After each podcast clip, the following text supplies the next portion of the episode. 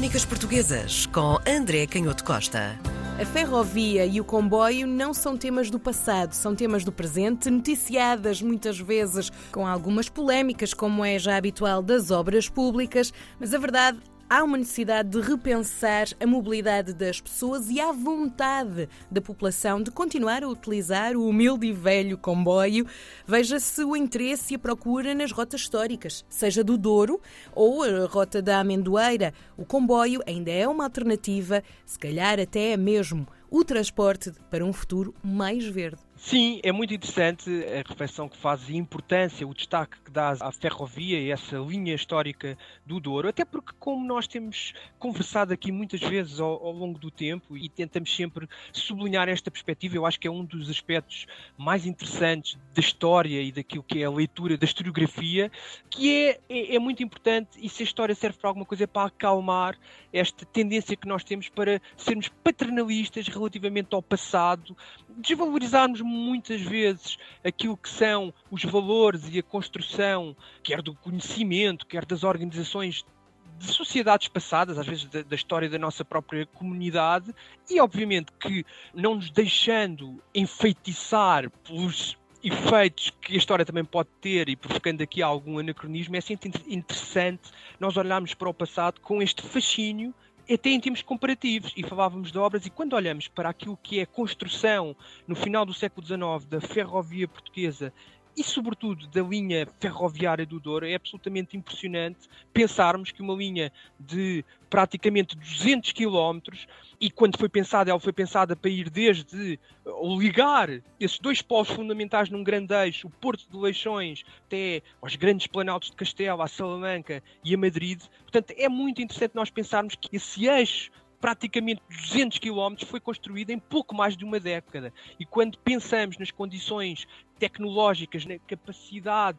técnica que existia no final do século XIX, eu acho que é digno de atenção, é notável imaginarmos o esforço e até o custo, e se pensarmos também no sacrifício de quem trabalhou na construção dessa linha do Douro, merece realmente atenção. O governo, como sabemos, na época propôs o projeto em 1867, mas aí era sobretudo o início das negociações. Sabemos que apenas no verão de 1872, arrastando-se até ao ano de 1873, é que começou de facto uh, aquela primeira fase da obra entre Campanhã, Irmesinde e até chegar à zona de Penafiel, até porque era uma zona menos problemática do ponto de vista da engenharia e em 1875 já era possível chegar até Penafiel, mas era a partir daí é que começavam as grandes dificuldades e para quem conhece um bocadinho a geografia da região, enfim, hoje ligeiramente diferente, mas enfim, quem a conhece hoje consegue imaginar em 1875 era ainda pior, e há, e há fotografias do início do século XX onde vemos essas formações rochosas, as gargantas do Douro, e é impressionante a dificuldade e a capacidade de planificação e de construção tecnológica que foram necessárias para vencer essas dificuldades no terreno, e era aí nessa zona que começava toda a região mais acidentada, do Val do Tâmega até a linha do caminho de ferro, entrar mais precisamente no Val do Douro e seguir ao longo do rio, embora sempre, a partir do momento em que entrava nessas gargantas, muitas das vezes gargantas profundas, gargantas muito vincadas, era necessário vencer esses acidentes em zona xistosa, muitas vezes instável, e é impressionante imaginar que muitas dessas dificuldades, desses acidentes do relevo e da estrutura geológica da região foram vencidas com dinamite, no caso dos túneis, no caso de terraplanagem de, gargantas mais acidentadas, mas também à força da picareta, por trabalhadores que desbastavam de facto essas regiões à força da picareta. É impressionante pensar que no verão de 1879 o comboio já chegava à régua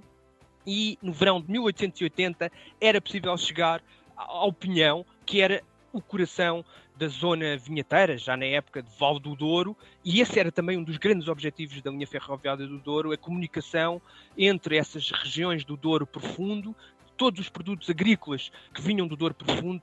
também, obviamente, o vinho.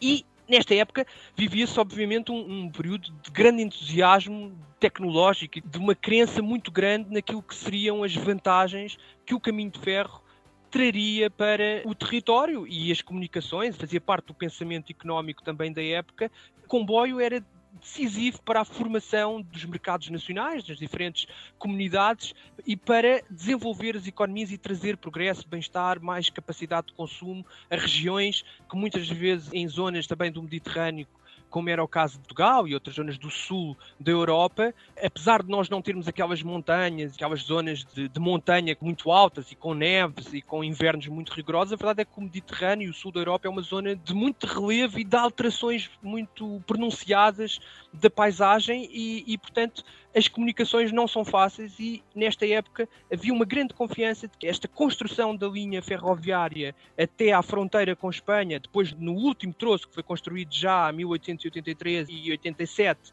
da ligação até ao Pocinho e depois da zona do Coa até a Barca d'Alva, seria muito importante para fazer a tal ligação unindo a, o caminho de ferro português ao caminho de ferro espanhol, o que foi conseguido no inverno de 1887, eram 200 quilómetros praticamente de ferrovia que venciam essa zona muito acidentada. E havia de facto essa grande confiança no progresso. Um autor tão conhecido como o Alexandre Herculano e muitos anos antes ele previa que, que a Europa iria ser cortada em todas as direções por caminhos de ferro. E isso iria provocar ou iria conduzir a que a Europa fosse um só país e os seus habitantes formassem um só povo. Isto disse o Alexandre Clã em 1837. É claro que depois, quando chegámos a 1860, os deputados, quando falavam do caminho de ferro, já falavam em contornos um pouco mais churumbáticos e melancólicos. Há exemplos muito curiosos em que um desses deputados falava de como até eh, as múmias do Egito já viajavam por comboio, portanto já eram transportáveis através do comboio. Portanto, as múmias, esses exemplos de imobilidade histórica também já viajavam nos caminhos de ferro. Portanto, como é que era possível Portugal não ter um caminho de ferro mais desenvolvido? E era também uh, evidente o caso da Roménia, isso até remete para os debates que hoje em dia também reemergem na sociedade portuguesa a propósito da comparação com a Europa do Leste, e dizia um deputado muito escandalizado em 1870 que até a Roménia tinha 1400 km de caminho de ferro, quando Portugal tinha apenas 966. A descrição destes problemas, como os políticos no final do século XIX olhavam para os efeitos transformadores do caminho de ferro na economia, está muito bem descrita num artigo do Hugo Silva Pereira sobre a ideia de progresso na ferrovia nacional na década de 1880. E é interessante pensarmos como ocorreu uma certa quebra nesta confiança na tecnologia, nesta capacidade transformadora da tecnologia que se foi acentuando, enfim, sobretudo na segunda metade do século XX, com a grande revolução económica muito ligada aos serviços e ao mundo digital, que provocou